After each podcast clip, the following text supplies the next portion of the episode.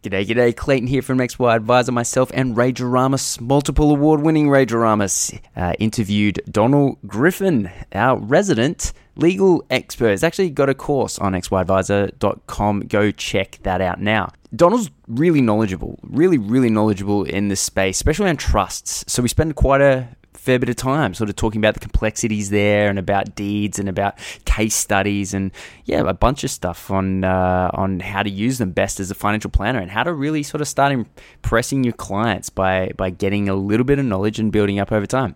So yeah hopefully you enjoy this episode is proudly sponsored by NetWealth. Launching nearly 20 years ago, this ASX listed company is ranked number one for overall platform functionality and user satisfaction by investment trends for the past three years. As the financial advice landscape changes, it's important now more than ever to embrace new technology and enhance the way you do business. With this change comes your chance to innovate, explore new perspectives, and realize new efficiencies. NetWealth is here to support you on this journey by providing you market leading technology, excellent customer support, and expertise to help you innovate in your business. Visit the NetWealth website to learn more and get the PDS which clients should read before making a decision. Products issued by NetWealth Investments Limited. Does a binding financial agreement help at all for anyone?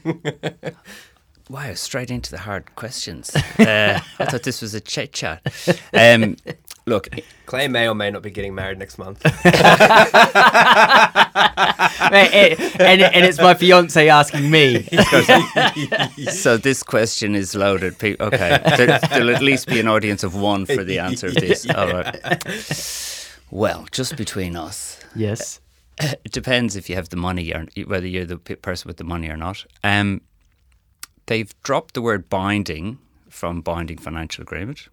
So now they're just called financial agreements, which, which would give you the uh, the sense that maybe they're not uh, 100% binding anymore. They're definitely persuasive and helpful, and they can be binding. What happens is there was a High Court case late last year where one was knocked down uh, and and found to be not enforceable, and that was because of the circumstances rather than the document. No way, the circumstances of the breakup. Circumstances of the getting the document signed, i.e., right. uh, undue influence. Ah. So if you if you're just too cute about it and just kind of slide it across the table and say, look, just please sign here, it'll all be fine. Um, and there's no genuine negotiation. Mm. Uh, and the other person can always say later on, well, I felt like either I signed it or the marriage was off. Mm. Um, it makes it easy for a lawyer later on to say, well, it sounds like there was undue influence at play. Because the circumstances of the breakup don't come into no well, judgment at all, do they? No, well, it's a it's a no fault system in Australia, which which means that if one person's uh, been playing away or you know being you know obnoxious in one way or the other, it shouldn't affect things. But within the agreement, the agreement it could say, um, you know, if the uh, property settlement and divorce is initiated by one party rather than another, the consequences are ABC. Oh right. So yeah, so, so, so you can actually put fault in a in a in a financial agreement. Essentially, you can yeah you can contract uh, you can yeah contract whatever you want. really, and yes. and and the family court is willing to to look at it quite persuasively. Yeah, look. Uh, wh- where they're hard, where they're hard to um, hold on to is where circumstances have changed dramatically, and the, the, the most obvious one of those is where you've got two youngish people earning good money. They agree some kind of split, and then fast forward 15 years, one of those people has maybe taken time out of the workforce to look after kids. Yeah. Uh, and the other maybe has gone on to create a business or, or draw a, a, a, very good salary, and maybe the other one who's been left behind, maybe that partner can't get back into the workforce at the same level. Absolutely. So the court, the court ultimately has a jurisdiction to come up with a decision that's just and equitable. So, um, uh, you know, it, it, will take all, all factors into account. So we don't want to act in scenarios where people say, "Look, I've got all this money. He or she has has nothing. It needs to stay that way." Yeah, yeah, yeah. What we do say to people is, "Look, particularly if they've got rela- kids from a previous relationship, um, we can say, look, you, family law is a nightmare." you've got a previous relationship, you've probably got some experience about this. Next time round, you might want to say, well, look, our prior, priority is our, our own particular kids. Let's save ourselves three years of legal fees and uh, you know therapy and the the recovery of it, uh, and just agree what what we think's fair. Um, that can work very well. So this is the stuff that keeps you busy Monday to Friday. Yeah, all sorts of things. Um, uh, you know, we do boring stuff like tax rulings, um, and then we get random things like um, people crashing their yachts on the harbour, um, or having having hurt somebody, or criminal issues. Um, tr- people looking at trust deeds, uh, and, and for the first time, tweaking them to you know. Uh, helping a couple with an adoption process um, uh, where you normally don't have lawyers and, and adoption agencies just take control of it and they're saying well um, you know what, what are our rights uh, and I, you know I didn't know the answer to that but I found out the answer. They were very pleased. They said oh look they've been asking around and and I was literally the only person who was able to answer their question so there's weird weird arse kind of areas um, but look, our position is to be the trusted legal advisor to families who are doing interesting things, um, either sometimes to each other, hopefully with each other. uh, so yeah, every, every look every every week is uh, a little bit different. Something really interesting on trust deeds um, is there the the digital signature laws don't apply. Right, and so I think in the legislation it, it can be written on paper or, or, or leather parchment or some some crazy. I like- love those little legacy yeah, elements yeah. our law. And and yet uh, uh, uh, an uncomfortably high portion of SMSFs have their trust deeds digital. Right. Okay. So now you're left in a situation where your trust deed of your SMSF is dun, dun, dun, dun, invalid. So that that's that's an uncomfortable. Really? tr- Do really- Yes. No, no, no. I've like super looked into this. Super, Looked, super looked into. Yeah, you like that? Yeah, yeah. Have, have you? Has anything like that come across your desk? I, I haven't seen that one. Look, there's a very famous uh, trust law case called Kennon and Spry, uh, where uh, Dr. Spry uh, was and is an expert in trust law, and one of the um, uh, positions he took in, in, in, in a very high profile case was that he had an oral trust. So, you know, really, at legally, um, you could Wow. have you could have a trust that is not in writing. Now, it doesn't help you um, if you're trying to enforce the provisions of that, and, and it asks more questions um, than it answers, and it didn't really work out for him, you know, overall uh, at the, at the end of the, those cases, which ended up in some criminal cases. So, look, you, you do these things for some certainty. Um, uh, we say, you know, the online things are, are great for certain things, but you know, will the provider of those on, online services be around? Will they stand over their documents? So sometimes old-fashioned schlepping into somebody's office, Yeah. and, you know, taking out the pen.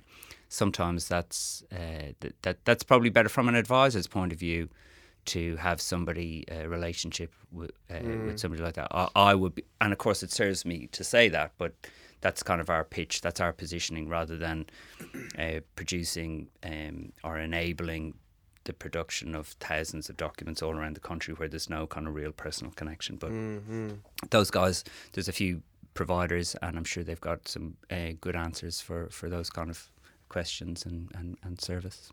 The protection thing's kind of interesting because that falls into a space that we we sort of touch quite a lot as financial advisors. But I I just wonder, and I would suspect that all too often we would see trusts set up where you've got the trustees and the beneficiaries and the settlors and the appointors being the same people the whole way through, which I would suggest kind of destroys the reason why trust exists because we're seeing more and more that you know the the courts are you know cutting through that entity aren't they if, if you- Piercing the veil. That's right. Yeah. Good good expression. Yeah. yeah Yeah, we are seeing a lot of that. And look, 95% of uh, cases, um, that's a, a figure I've pulled out of my uh, back pocket. I'd say it's probably higher. Um, have mum and dad, or mum or dad, or whoever is the client, in the key role as appointer, controlling the trustee, and Yeah. as the primary beneficiary. And that's all fine, you know, or at least it was fine. Um, but if you and I appreciate the context of these trusts, people you know they, they set them up very quickly. They don't want to spend much money. Um, there's usually a property or something that's far more interesting being acquired, and it's just this is just paperwork. Uh, but in the cold light of day, if you and I do sit with them and say, right, well, you understand that this is the person who's controlling this, and they ultimately we find that the trust is not very strong for asset protection purposes. Mm. The money's come in, been put into the trust by that mum or dad as well. So, you know, it's very easy to pierce the corporate veil, as you say, Clayton. Um, the other thing we're we're we're, we're seeing is um, second wives or second husbands being horrified to see that within the beneficiaries, the the ex spouse is is still in there. Whoa. And and often they're you know a matter. I was talking to an accountant today about um, the ex-wife is a co-appointor. Right. What So- the hell? Yeah, so you know, on on a on a sunny day when everything's good, you know, you- Yeah. people decisions are made and then just totally forgotten about. So, um, it's it's worth getting those roles right. If if you're going to put somebody in as an appointor who's not you, you might ask them to sign a resignation letter at the same time. And, and what is an appointor for those that are kind of looking at this Playing at space? home. Yeah. Sure. So an app- appointor is the person usually who can appoint and remove the trustee. So they're God, if you like, in terms of the they control the trust. Sometimes in the trust deed, it will say that certain decisions have to be made with their consent. So, you know, their role may be beyond just appointing and removing the trustee. It might be a veto over changing the terms of the trust or making certain types of distributions. So, whoever you put in there, you need to have an exit plan. Uh, and we're seeing, so if, I see a client and they say, oh, okay, well, what now? I mean, I'm the appointor. Um, I would say, well, if your kids are over 18, you might want to start appointing them and truly make a family trust an intergenerational structure. Mm. Okay, so the children as the appointor. Yeah. Okay. Yep. Uh, and that's helpful for everybody because then they can say, for you know a, a long period of time, there's been multiple decision makers in relation to this. Can the appointor not look at the beneficiary as well, or are they kind of fixed? Because I imagine if you're a beneficiary of a trust and a claim's been made against you, then that's kind of the time where you might want to remove yourself from that entity. Yeah, uh, the appointor doesn't usually have a role in terms of beneficiary uh, directly. They do indirectly because usually the trust deed will say the trustee can expand or reduce the, the class of beneficiaries. Right. So there's a link. Yeah. So, um, but look, it's a bit late when there's trouble to be removing beneficiaries. It's it's better that it be a clean skin structure. So sometimes with people, I just say, well, look, you can amend it, or you might want to have a new structure um, and put cash into the new structure. So from day one, the cash has come from your wife uh, rather than from you, which is really reasonably easy to, to facilitate. And the wife, for instance, was the appointor. So at least, um, you know, from day one, that, that structure hopefully is is is um, stronger than the previous one. I mean, and, and once you start changing things, well, then there's a line in the sand, and you can you know follow the the, the, the history to see well who changed it. So hmm. So, I mean, it feels like a bit, not a minefield, but it feels like something that I think advisors should probably look at. But if you get it wrong, this, you know, you're putting yourself at a bit of risk and your clients, right? So, you, you would you hmm. kind of be of the mindset that advisors should be looking at this sort of stuff and spending more time, or really kind of maybe taking a step back and saying, no, no, no, no, we do the behavioral stuff, the cash flow, the investments, and the entity is really pushed away to the accountant or the lawyer. Look, the um, the advisors that I see who have the strongest practices tend to look at this stuff, um, because it gives them more things to talk about, and especially if you're if you're stepping away from the investments, well then it's well, what else am I going to talk about? And and you know, really, we see ourselves as part of the financial um, services community, really. Um, but it's it's about goals, and then it's about strategies and you can bet your backside that not many of your competition are doing it. Um, and once you've done it a few times, you look at a trust. You know, for you to say to a potential client or an existing client, "Oh, I've looked at page thirty-two of your trust deed, and I'm telling you stuff you don't know," they're usually reasonably impressed. Mm. I think it shows a, an attention to detail. You make it clear you're not giving legal advice, but once you've done it a few times, then you're able to say, "Look, I've in my previous experience is you being the appointor has certain consequences. I believe it can be fixed. Mm. You know, I can believe it can be changed. Um, so it's up to you. I mean, if you're not going to go there, I would advocate that you uh, clearly limit your scope and you make it very clear in your contractual documents. We will not be look, looking at, at legal advi- legal documents and we don't give legal advice and all of that. But if you do want to play in the area, you know, it's a real uh, differentiator between you and, and maybe somebody else who's competing for the business. Um, mm. And also, um, you know, you it's a way of removing a problematic accountant or or building your relationship with the accountant. So for instance, so you could say, listen, the the accountant set this up. That's your opportunity to go to the accountant and say, look, um, I want to work with you on this, uh, but I gather that that's not the most sophisticated structure. Do you want to now say to the client, or will we say to the client? That was then. This is now. Um, or you can use it as a way to say, look, that guy maybe isn't. He he he uh, he or she could have given you maybe a bit more sophisticated advice on this. I've got a guy who can do it, and, and off you go. Because as you know, sometimes you know advisors competing, um, or you know, it, not not in the same area, but an accountant can be a problem. For Mm, instance, mm. Yeah. Testamentary trusts. Um, I've I've I've worked I've worked in, in personal finance for about ten years. I've never come across one. Mm, holy like, moly, like like as in as in one that was distributing funds. that was active. yeah. I've never come across it. Donald's done one for us. Really? Are you dead? No, I, I actually. VR's amazing. This isn't it? explains a lot. yeah, yeah. Donald's all over this. Yeah, look, we love them. Uh, they are good structures. There's great, you know, tax efficiencies. Once people see, you know, they really they, they thank the person who, who has set it up essentially because you can look the the beneficiaries in the eye and say this is actually the most tax efficient structure uh, you can have. Uh, this is like you know, um, well, I guess super's super's very tax uh, efficient. Yeah. Um, but this is like a super fund that you can access when you're 18. Yeah, that's Um, great. So, and grandparents like the idea because essentially, very quickly, you're starting to distribute money to grandchildren, and then uh, you're saying, right, well, the money's what are you going to use it for? Maybe it's school fees, uh, lifestyle. Um, so, yeah, it, it's a beautiful thing once it starts distributing money. Um, there's a few few few mistakes people make in relation to. Sometimes they think, oh, it's got uh, excessive asset protection. If the structure's not right, it, it might not be as strong as it could be. But um, yeah, we say to people, look, you can have your cake and eat it. Uh, for example, you know, it's the largest lump sum most people are going to get is an inheritance. Um, using example of say 500 grand in a testamentary trust, you either invest it and have tax advantages, or the other more common one is look, well, I've got a mortgage of 500 grand. Shouldn't I just pay off the mortgage? Um, I know from my previous life that uh, paying off non deductible debt is a good idea. But if you've got a trust, testamentary trust, you can essentially borrow from your testamentary trust, pay off the bank.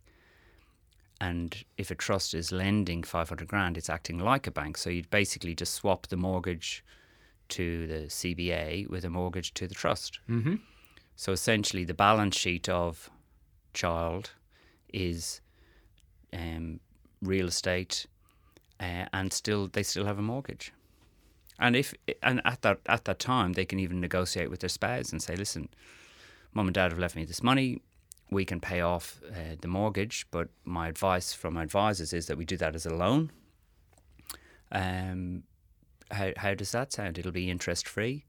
Um, and at that stage, you know, the, the child can negotiate something with the spouse to say, well, look, I'm prepared to use my entire inheritance to pay off this mortgage to the bank, um, but you've got to agree that you won't make any claim against it.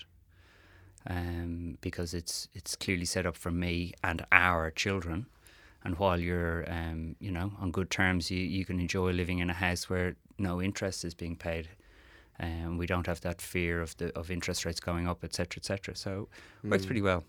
That's it. I think that's exactly why my fiance wants that uh, financial agreement. in my experience, it's the grandparents really loving the the facility or, or what that what that affords for the grandkids. You know, it's um, often, and, and I think as people start to live a little older as well, they they you know they're especially a lot of my clients are still around at a time where their children are financially independent, and you know they're kind of it's more the next the next step. Um, so you know, talking things like tax free uh, school fees and those sorts of things Yeah, because wow. mine is access adult tax rates and all that sort of stuff.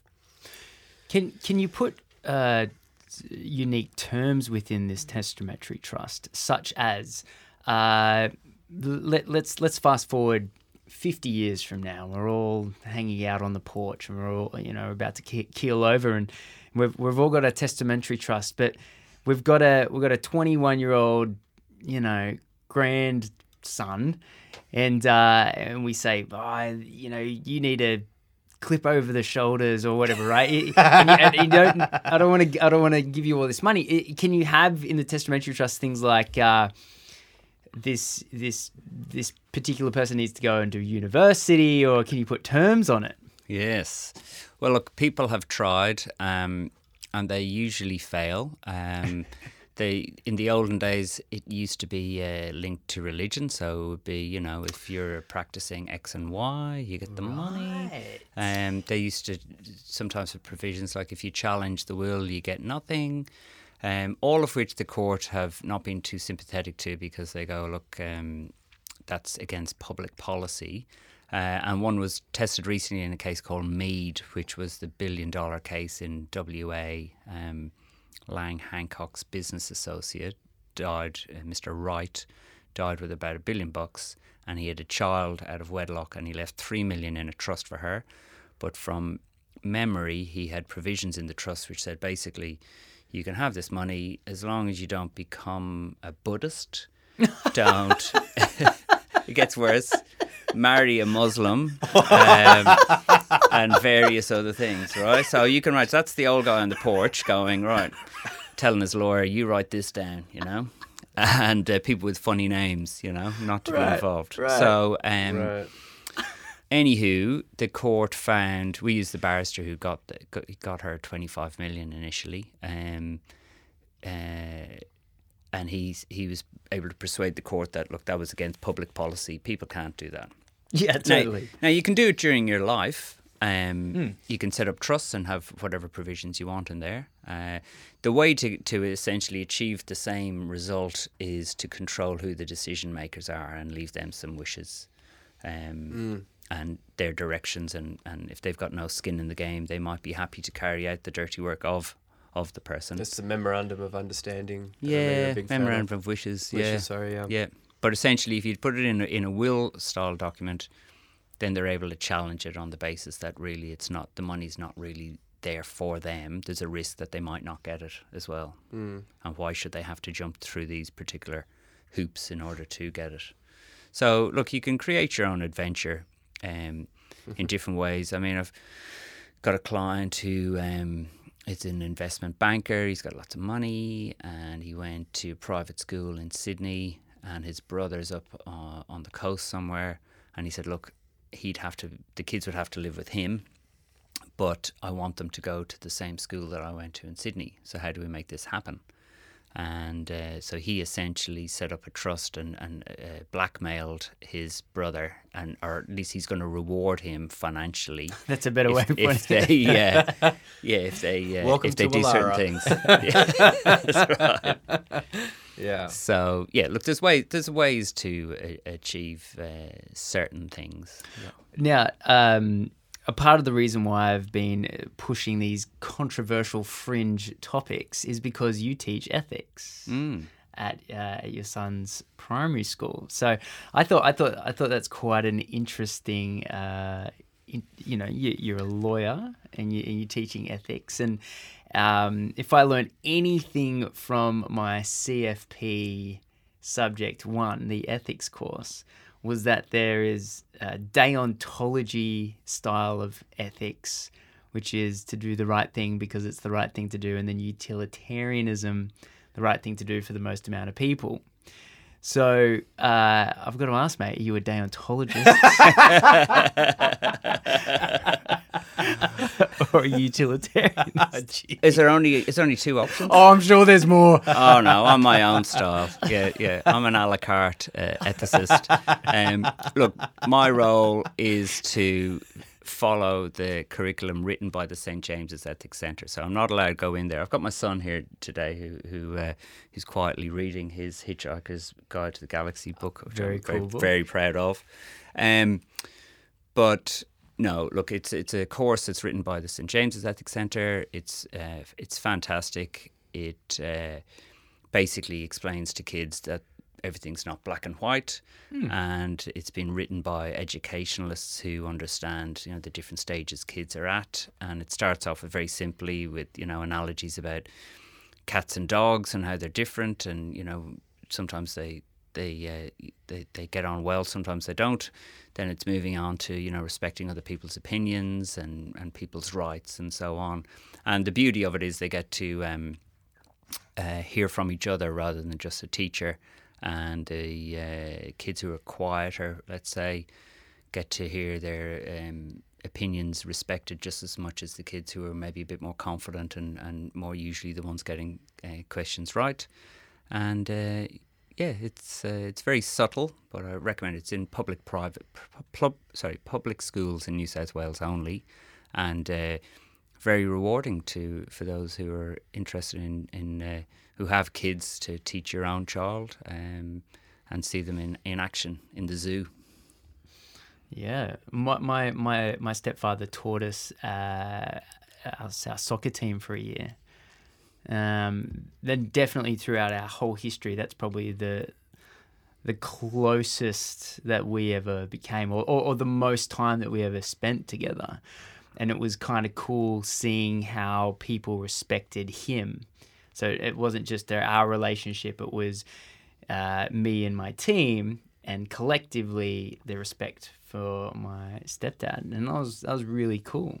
Yeah, I can imagine. No, it's very look. It's very rewarding uh, uh, from the teacher's point of view, certainly. And uh, look, the kids have a good laugh. It's more relaxed than a normal class. They sit around in a circle and um, get to poke fun at me. So I think my son enjoys m- uh, mocking me. Um, but anyway, we'll see. So is it through through hypotheticals, or what do they kind of? How do you teach Uh, kids about ethics? Well, there's um, you know often there's a story. Um, recently, uh, there was a story about um, messages, um, the the Delphi Oracle, and uh, Ooh, so- that's that's Spartan, right? yeah, so uh, you know ancient Greece, and you know there was this this person who you know essentially had uh, made statements Um, Yeah. and whether they were going to be true or not. And then, you know, basically we pointed out that by putting the comma in different places, in, uh, if I say a statement of, of 10 words, I can't remember exactly what it was, but it was something along, along the lines of, um, go. It was a bit like Yoda, you know, go to battle you will, and come back dead. um, but if you put the comma in different places, uh, it had very different meanings. So that basically the, the, the subtext was, well, anybody who's telling you these kind of things um, is often being a little bit rubbery with the truth, and you and beware to take things at face value, and things Yeah. are cap- open to, to different meanings.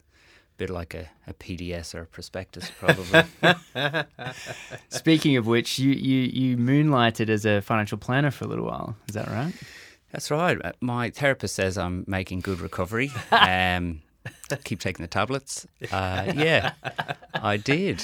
And look, I really enjoyed it. I learned an awful lot. Um, I learned what a tough job it is. Mm. Uh, I did it during the GFC. Um, which was pretty pretty hairy, especially because I didn't know anything about investments and the markets were going crazy. Uh, And that was back in the day, really, when a lot of advisors were purely investment. You know, um, I could just junkies. imagine you holding the graph but it's upside down. wow, look at what we've been doing lately. uh, that's Yeah. the wrong way. Uh, oh. No, I, that, I think I did do that. Yeah. um, so, but look, it was really good get to understand uh, the dynamic, um, how processes, uh, the relationship, things that were very unlawyerly.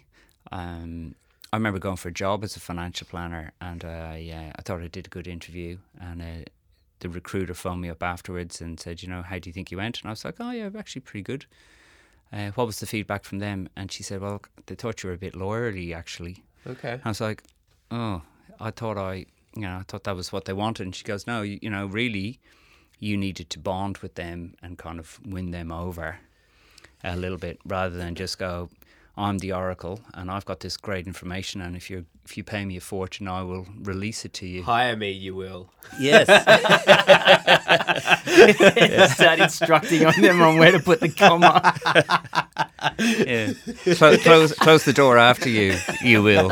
They said. So, uh, so yeah, that was a very interesting experience for me, and uh, um, yeah, so you know, we bring a little bit of that into how we practice, and we want to know the big picture. And like I said earlier, you know, really, it's about the goal. So, you know, I can assume that somebody wants one of my lovely documents, but actually, their biggest concern might be to talk about a relationship problem or um, or a business issue or something that you guys will talk to people about. Um, so we're we're just a bit more careful. We try and find out who their advisors are, uh, if they have any. Um, if they don't have them, you know, we say uh, you might want to get one. Um, particularly accountants, that's a really easy sell. You know, for people who do their own tax returns, I go. Uh, Do you see a lot of that?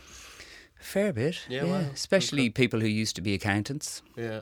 It's a bit like lawyers kind of doing their own wills. Um, you know, they kind of do it. And I say, uh, if you go to somebody, the fees are deductible and they'll probably find something that, you know, will Wash it away. wash it away and, and, uh, and, you know, give you a bit more time. So sometimes, sometimes people are control freaks and they just want to do it themselves. But, but look, we're believers in having a third party there to, to bounce ideas off. Uh, I mean, I've got a financial advisor myself, and he helped us. We bought a property recently, and he's talking to us about um, how quickly you pay it off. You know, mortgage brokers, funnily enough, don't do that. Um, Yeah. and uh, you know, he knows what our goals are, and talking about maybe buying an office or something, and Do you give him ways lots of of doing grief on the SOAs? He- he had a guilty laugh. I'm trying to I'm trying to figure out whether he'll be listening to this or not. Um, no, I'm I'm a very good client uh, and forgiving for commas being in the wrong place and full stops missing and so Just on. not Yeah. extra zeros with commas next. No, we watch out for that, and I do ask him how much do you get paid for this. Good. Um, and I actually I think I cancelled a trauma policy yesterday, which won't endear me to to your you didn't. You didn't even reduce the amount. Well, I tried to cancel it, of course, and then the guy said, "Oh, we can maybe reduce it to very little. Uh, we can't cancel it because there's some life, a life component." Yeah. Got very tricky. Yeah. Kills Um, stamp duty. And my mate, my mate said, uh, "I said, how do I cancel it?" He said, "Well, you can either phone up or we can do a statement of advice To cancel. to cancel it." Wow. Yeah. Wow. So, which I think was his subtle way of saying, "Please phone them," and you know, Yeah, yeah, you don't want me to do a bloody statement of advice. That's ridiculous, isn't it? It is. Yeah. See, I, I I I never sold much insurance as as an advisor. I, I- it wasn't really something that I enjoyed doing. It wasn't part of the job that I liked. But I'm actually a massive believer in it, and I and and I have it. So uh, for you to to be hundred percent out of trauma, that's scary, isn't that scary? Well, the bloody cost was the scary thing, you know. so maybe some of your listeners can can phone in and tell me got, You're a, gonna get got a great deal. Trauma quotes by the time you check Facebook. You know, thirty. You know, um, what is it with quotes? Yeah, there were. I mean, it was it was like a two hundred grand uh, cover, and I think it was going to cost me over two grand. And I was thinking, yeah, you know, I was looking at One my, in a hundred. my, my yeah, exactly. I thought that's a bit cheeky. Give me another zero or something. you Yeah. know?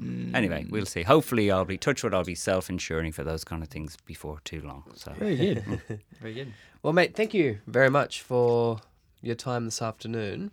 Pleasure. For those that are keen to maybe learn a little more, get in contact, what's your beyond beyond you having a course Of course, on sorry, that- my our mistake. on xyadviser.com so we just recently released a, a, a beta version uh, and you were one of our top four or five uh, courses. founding yeah founding teachers? yeah. absolutely so be, beyond beyond that accolade uh, where else can people find you Um, well, look, we're really pleased to to do that course, um, and I think you know, we in the course we um, we try and make it easy for people and encourage them to uh, get involved in this area, and, and and hopefully there's some legal stuff, but also just some practical things about how how to engage and, and make this part of your practice if you want it to be.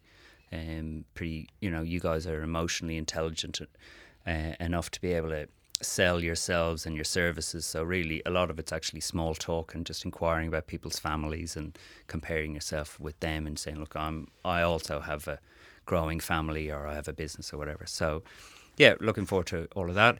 Um, look, we're um, we've got a website, uh, legacylaw.com.au. Uh, we putting on some videos on that. Um, we review all the cases. So we, we published an article just recently on uh, a situation where a carer, a lady worth about a million bucks, uh, had a cleaner who became her carer, who became her friend, um, who ended up getting the entire estate. Um, yes, so that's of, of interest to people, particularly if their parents Yeah. uh, getting older and maybe they've got a maybe maybe it's their brother or sister is the carer, or maybe it's a third party. So you just need to be be careful out there. Um, so yeah, we, we publish articles from time to time. We're on LinkedIn. Please please link in with me. Um, uh, yeah, and look, how do you work with advisors um, look, we really want to team with them and get them to. If they don't want to go to meetings, that's fine. But I always encourage them to come to the meetings. Um, I make a big point that the fees are lower because the advisor's involved and information flow is happening um, smoothly and, and efficiently. Um, but first point is, you know, give us a call, tell us your scenario, the client scenario, and you know, we might even agree a, a fee on the phone so Right. that that you can then go back to the client and say, listen, this guy will do it for X or Y. Um, because I understand it is hard. People uh, don't want to just go and see a lawyer and expose themselves to the potential costs without having any idea. So we like to work with people like that. Um, and then over a over a while, you know, we do fixed fees so that you know the advisors are able to say, look, this is what this is what you get, and other people have done it. And, so and what, what what's an average client look like or regular client A regular client either has a business or um, some investable assets.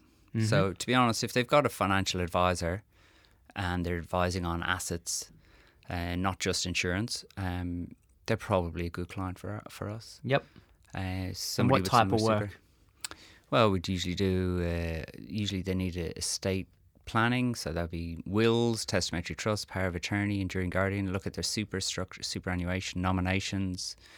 We talk about asset protection, so it might be well. Oh, okay, so you own this property. You know, you can transfer half of it to your wife, um, or de facto spouse, tax free. They kind of go, oh yeah, that might be a good idea, given that you know I want to have a business uh, in my in, the future, or I'm hoping to get promoted to a partner or whatever. And how often would you see a, client? Once every five years, once every year, once every ten years? What, what what's Look, probably on average once every five years. once every five years? Yeah, but I always make a point at the end of it and say, listen, you know, you don't need to come and see me now, but you're, you know, uh, Ray or Clayton or whoever it is at the annual meeting with you will will realize that the moving parts are such that maybe we need to revisit the estate structure.